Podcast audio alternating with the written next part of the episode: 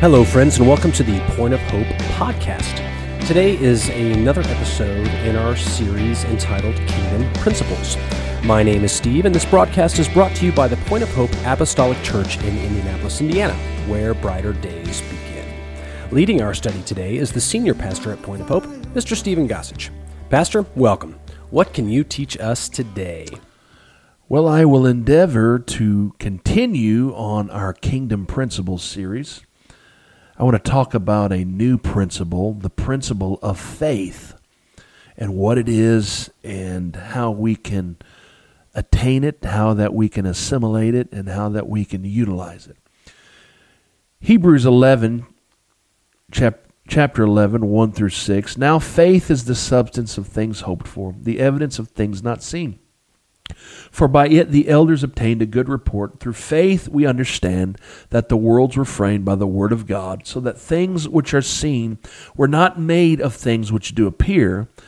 Verse 4 says, By faith Abel offered unto God a more excellent sacrifice than Cain, by which he obtained witness that he was righteous, God testifying of his gifts, and by it he being dead yet speaketh.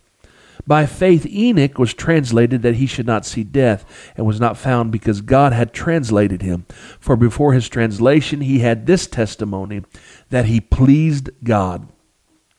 Verse 6 says this, and we quote this a lot But without faith it is impossible to please him, for he that cometh to God must believe that he is, and that he is a rewarder of them that diligently seek him. So I want to lay this foundation according to that text right there. If we want to be successful believers, we're not recognized by our outward uh, uh, traits and our attributes uh, such as the ability to look good in a suit or to preach a word or to sing a song. All those have their different anointings and blessings and etc. But to God, people attain and, and uh, uh, respond to that kind of thing. But to be a successful believer in God's eyes, we're not recognized by our physical size or intellectual superiority, but by our unwavering faith in Him somebody asked a question and they and you hear this. I know you've heard this. Um, it's all in your head or you're doing things that it's just all in you're you're making it up. It's in your imagination. You're conjuring up an idea in your head. One thing's for certain with regards to salvation is that salvation is not all in your head No. no seriously you cannot pray all in your head you can't just think that you're a good person all in your head you have to put works with regards to what you're thinking your head your brain who you are is where things start. But really, James said, and I'm getting way ahead, James said to show our faith by our works. And that really, in my words, it's a true testament to what faith is. Sure. Peter said, Save yourselves from this untoward generation. So there are no actions or works we can do to earn or merit salvation. We know that. We've said that many times. And there's only a redemptive work of Jesus Christ on the cross that can save us. However, his redemptive work requires an action on our part. That action is faith. And we're going to talk about that. Jesus made it very clear. The writers, when talking about Jesus, said it very clear, especially in the book of Hebrews, that without faith it is impossible to please him. Faith in the work of Christ on the cross is the only thing that can open the door to receive his redemptive inpouring of the Spirit. So, James said 2 and 14, can faith save a person? Because James chapter 2 and 20, he said faith without works is dead. So, to understand all of that rebar in that foundation, let's talk about what faith is and let's define it. All right? Sure.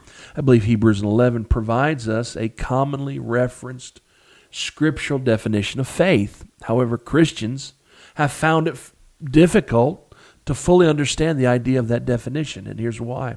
They do this because they think that faith is accepting as true what God has said and His Word is true, yes, but they make that as their jumping off point. In other words, if their faith were concrete entity, it's much easier, or it would be much easier, to isolate and define it. But because faith is an abstract thing, it's harder to define what truly is what faith is. How much is faith? How much faith is needed to see God move? So, if faith were a feather, as an example, we can not only see it, but we can also touch it. We can take a picture of the feather, and we can do many other things that one can do with something that is tangible. Sure. However, faith is not tangible. It's not something that we can see or touch, as we know. In an age of doubt that we live in our culture, Oh, yeah. when people are questioning and rejecting even the absolutes of yesterday, and it's and no matter how much we know it is truth, it's vital that our spiritual existence not only know about faith and the viability, the viability of faith, that we need to possess faith. Again, Hebrews 11 and 1 says, Now faith is the substance of things hoped for, the evidence of things not seen. I've heard somebody say this. I'm not going to get into this. I think it's interesting. I think it'll, I think it'll preach 15 different ways.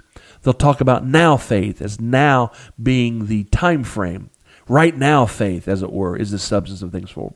And I think that's all good and that's right. But I think because that's all good and it's right, it could be right and it could be wrong. That's what we're talking about. Faith is so indefinable. It's not just, it doesn't have barriers. In fact, I believe faith can go on and on. Uh, I, I'd love to digress here, but I'll just say this I believe somebody's faith, even when they pass from this life, faith can continue to do work. What?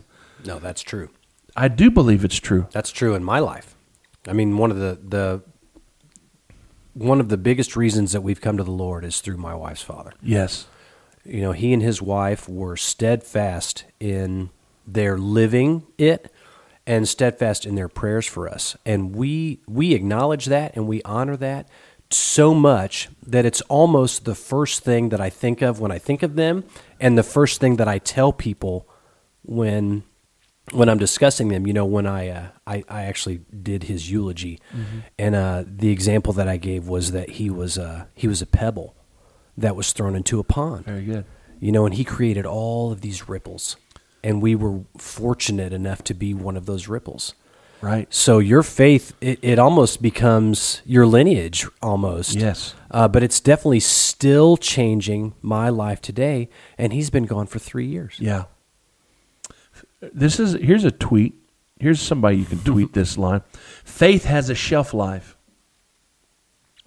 It continues on. That's how powerful faith is. For you see when a person, and that's excellent. You just took the words, the analogy was that's exactly right. When a person believes that that substance as it were, what he sees with the eyes of faith, it becomes the evidence, the proof of the object of faith. And so when a person has faith, they not only envision the answer, but they rejoice over the answer even before it comes. Yep. And so the rejoicing is similar to what Jesus was commanding in Matthew 5 and 12. He said, Rejoice and be exceeding glad, for great is your reward in heaven. So Jesus was telling those disciples to rejoice over something they had not even yet experienced. It was still something still in the future. And so, yet when faith is authentic, there can be rejoicing over the outcome as though it had already happened. And thus, that is the A and the Z to faith. But yet it still has an etherealness on understanding. If that's a if that's a word that we can use here. I'd like to give you a little bit deeper understanding of faith according to what I think it is. Faith doesn't cause anyone to be passive. Let's establish that. That's true. When we believe, faith precipitates an action, Steve. You can equate it in every phase of your life. If you believe it, you'll have a greater propensity to, number one, do it, Yep. and number two, achieve it. I mean, that's just in every phase of your life. If you believe you can lose that 10 pounds and you want to lose it in such a way that you will do it and you will achieve. I know that's a terrible analogy. It's an easy analogy because it seems like everybody's needing to lose weight, whatever it is. Everybody's on a perpetual diet of some sort. Maybe not you, Steve. Oh no, I am Oh, well, see, there you go. See? always. All right. But biblically speaking, our action, or rather, I should say, our reaction, causes us to, to then obey God. So I believe what Romans 6 and 26 references as the obedience of faith. You can't be obedient to faith if all the faith is is in your mind and you never act upon it. True. So Paul wrote it. You got to have some obedience to faith. And you know what faith is sometimes? Faith is something that even, no, no, not something. Most likely it's 100% out of 100. Something that you can't see. It's all about faith believing. You can't manifest. You can't you can't show God if you don't believe God can touch him. Yeah. Well, again, I'm not going to get into all that. But I want to say this. It's impossible to love without manifesting that love. It's impossible to have faith in God without manifesting that faith through obedience to Him and His Word. And I'm going to drop a duh statement in five, four, three, two, one. If you want God, you'll pursue Him. So faith and works, or faith and obedience, are tandem. That's why we, as humanity, don't have any patience for people that want to help themselves, but yet they will not right? Because they're not willing to have faith in themselves enough to cause them to have action. Is that true? That is true. So, attempting to separate faith and works or faith and obedience, they're tandem, hand in glove. You can't do that. Faith has to have works. Oh, faith has to have obedience. Period. Into discussion. It's like night has to have a day, and day has to have a night.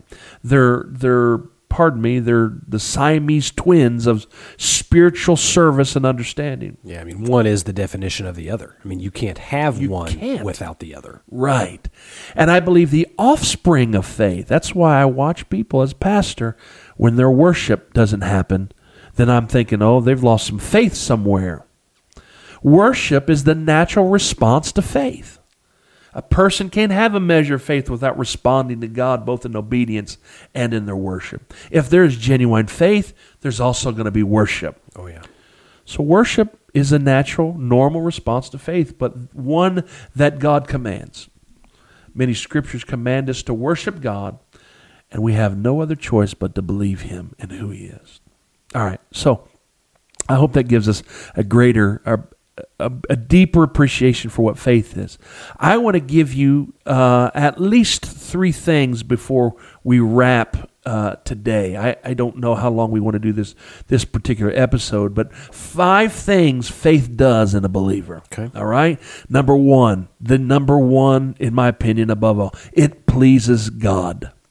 I've already read it. I'll read it again. Hebrews 11 and 6 says, But without faith, it's impossible to please him, for he that cometh to God must believe that he is, and that he is a rewarder of them that diligently seek him.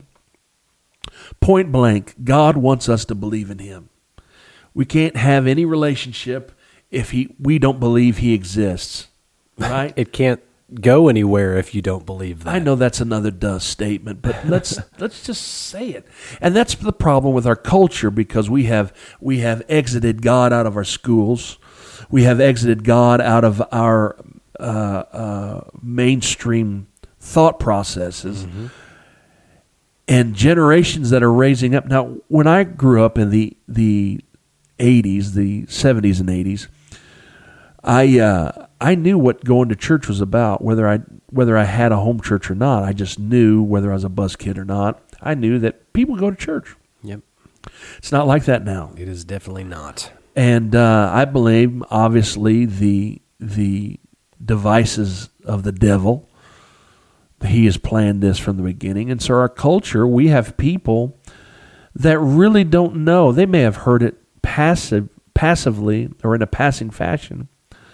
They really don't know that Jesus loves them and that Jesus has an intention, a good intention for them because they've not had God in their lives. And so we are raising a generation, and I'm not picking on our generation, I'm talking by and large, and this is an umbrella statement, that our generations behind us are now, they've lived in a day to where church is not number one, God's not number one. And thus, people don't believe in God. Now, I know I just spent a few minutes on that, but the point is, you got to believe him. You got to believe that he exists before any of this happens. And what does that come from? Faith. Humanity, we often feel pressure to please our peers and the onlookers of our lives. But God is the one that we need to have to, to be pleased with us. Yes. You ready? Pleasing peers may mean personal advancement, but pleasing God means personal acceptance. You can have the personal peer support, and it doesn't give you that acceptance that you really need. That doesn't fill that hole in your heart. But when God is pleased, it gives you that personal satisfaction. Galatians 1 and 10 says, For I do, for do I now persuade men or God, or do I seek to please men? For if I yet please men, I should not be the servant of Christ. So here it is. A person who wants something from God may say, Please God, but the way to receive from God is not through begging, but rather to please Him.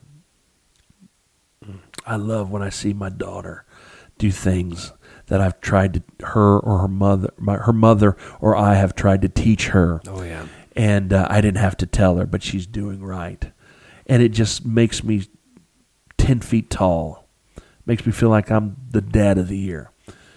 When she does things that it just makes me proud, and I don't have to tell her that pleased Sure. she pleased her father. And at that moment, she doesn't have to beg me for anything. she can say, Daddy, I want them 10 chocolate chip cookies. And I'm going to go, Here's eleven. how about 11? Well, and it's good because that pleases both sides. She's happy. Come on. You're happy. It's just, uh, again, it's what we're wired to do. Yes. So when a parent, and, and if you're a parent out there, you can understand what I'm talking about. When a child pleases their parent, that parent is more inclined to reward the child with the things he desires, and you never have to beg. Yeah. So my example for that is, uh, you know, I have a 13 year old. Sure. So sweet, but 13. Yes. And uh, there are some challenges with her room, as you would imagine. and uh, she's uh, she runs a little cold. Shout out to Olivia out there. Yeah, she runs a little cold, and she has an electric blanket, and it went out, and it's been cold here lately. You Yeah. know?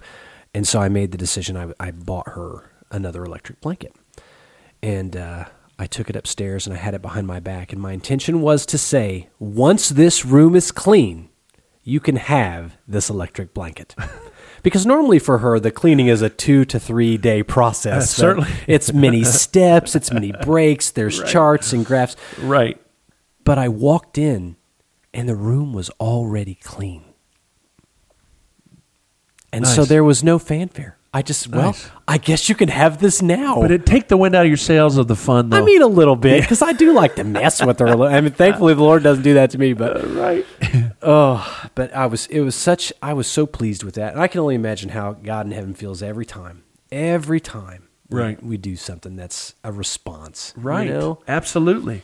Mm-hmm. Makes him a proud daddy. Yes, So again, let's establish it. Faith pleases God. yes, He wants us to believe the things that He's promised in His Word. Nothing irritates individuals more than not being believed. I can't stand it. And I can present all the facts, and they still say, well, that's your opinion. okay.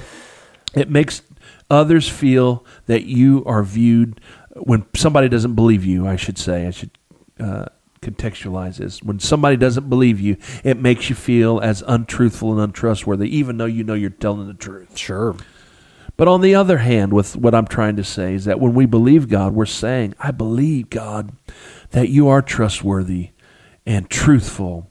And that faith pleases God. So, hmm. number one, what faith does in us, does in the believer, is that it pleases God.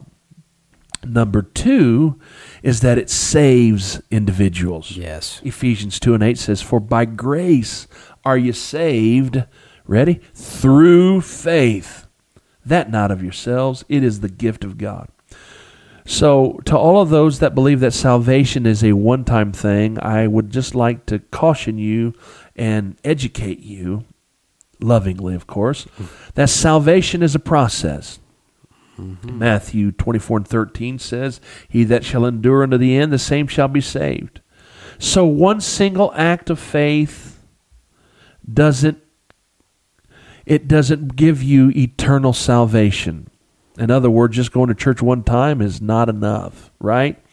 It's the same thing on a larger scale, is that just a single act of faith is not enough.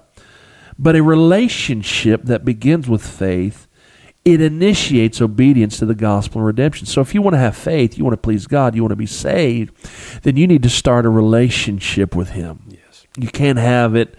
I know about it. You know, a basketball fan. I'm a basketball fan. Um, grudgingly, I believe that Michael Jordan is the greatest ever. Uh, not a Bulls fan. For the for those of you out there, those of you that know me know that when he was tearing through the league, it just drove me crazy, especially for my Pacers. However, Michael Jordan was the greatest ever, and I know where he where he was raised. I know where high school that he went to because he's the greatest. Mm-hmm. I know what he did in his exploits in his career. I know everything about Michael Jordan as far as that goes. That doesn't mean I know him. I know about him. And people treat God as though they may know Scripture because of some things and recognize that He's the greatest, but they really only know about Him. And the difference is we need to know Him. Right? That's why He said, The sheep know my voice. So salvation is a process, and uh, one single act of faith is not salvific, is the word. So faith is so basic to that salvation process that one can liken it to the door of salvation. And so individuals who would make the door the equivalent of the whole house is wrong. mm-hmm. You can open a door, step through, and if there's no house, all you've done is crossed a threshold, but you didn't get you're not protected. Obviously, that's silly, but think about this. Faith is the door from which one must enter the house of salvation. Otherwise, without faith, a person can't even get through the door into the house. That's pretty simple. Yep. All right. And final, uh, the third of five in this lesson. We're going to leave you on a cliffhanger here. The third thing it does is that it sanctifies a believer. Philippians 3 and 9 says, And be found in him, not having mine own righteousness, which is of the law, but that which is through the through the faith of Christ, the righteousness which is of God by faith. And so faith, Steve, accomplishes much more than people really think. In that someone, when they mention faith, others think of its involvement in divine healing or miracles or etc. They only apply faith in those kinds of settings. But I believe that faith also works to enable sanctification in us, the believers, because the word sanctify means to make holy or to set aside as holy. So Philippians 3 9, the scripture that I just read, reveals that we're sanctified or we're made we are made righteous by faith. So if we could have nothing from God related to salvation apart from faith, period, in the discussion. And so lastly I will say this sanctification is a necessary work for the grace of God. It's necessary, for we're not able. We can't do anything of ourselves. With all of our disciplines, we can't do anything to make ourselves holy. Isaiah 6 and 4, 64 rather, and 6 says, But we are all as an unclean thing, and all our righteousness are as filthy rags. Mm. So if we're to have the righteousness of the Lord, we need to be sanctified. We need to be holy. We need to be conscientious and intentional on living a life that pleases Him in righteousness and holiness. And this only comes about by faith. That's true. That's true. Well, thank you for that. Uh, that's all the time we have for this study today. I pray this was a blessing for you and that you'll join us as we continue to study the kingdom principles and study God's Word. Please follow us on our various platforms so that you won't miss an episode of this exciting series. Thank you for listening.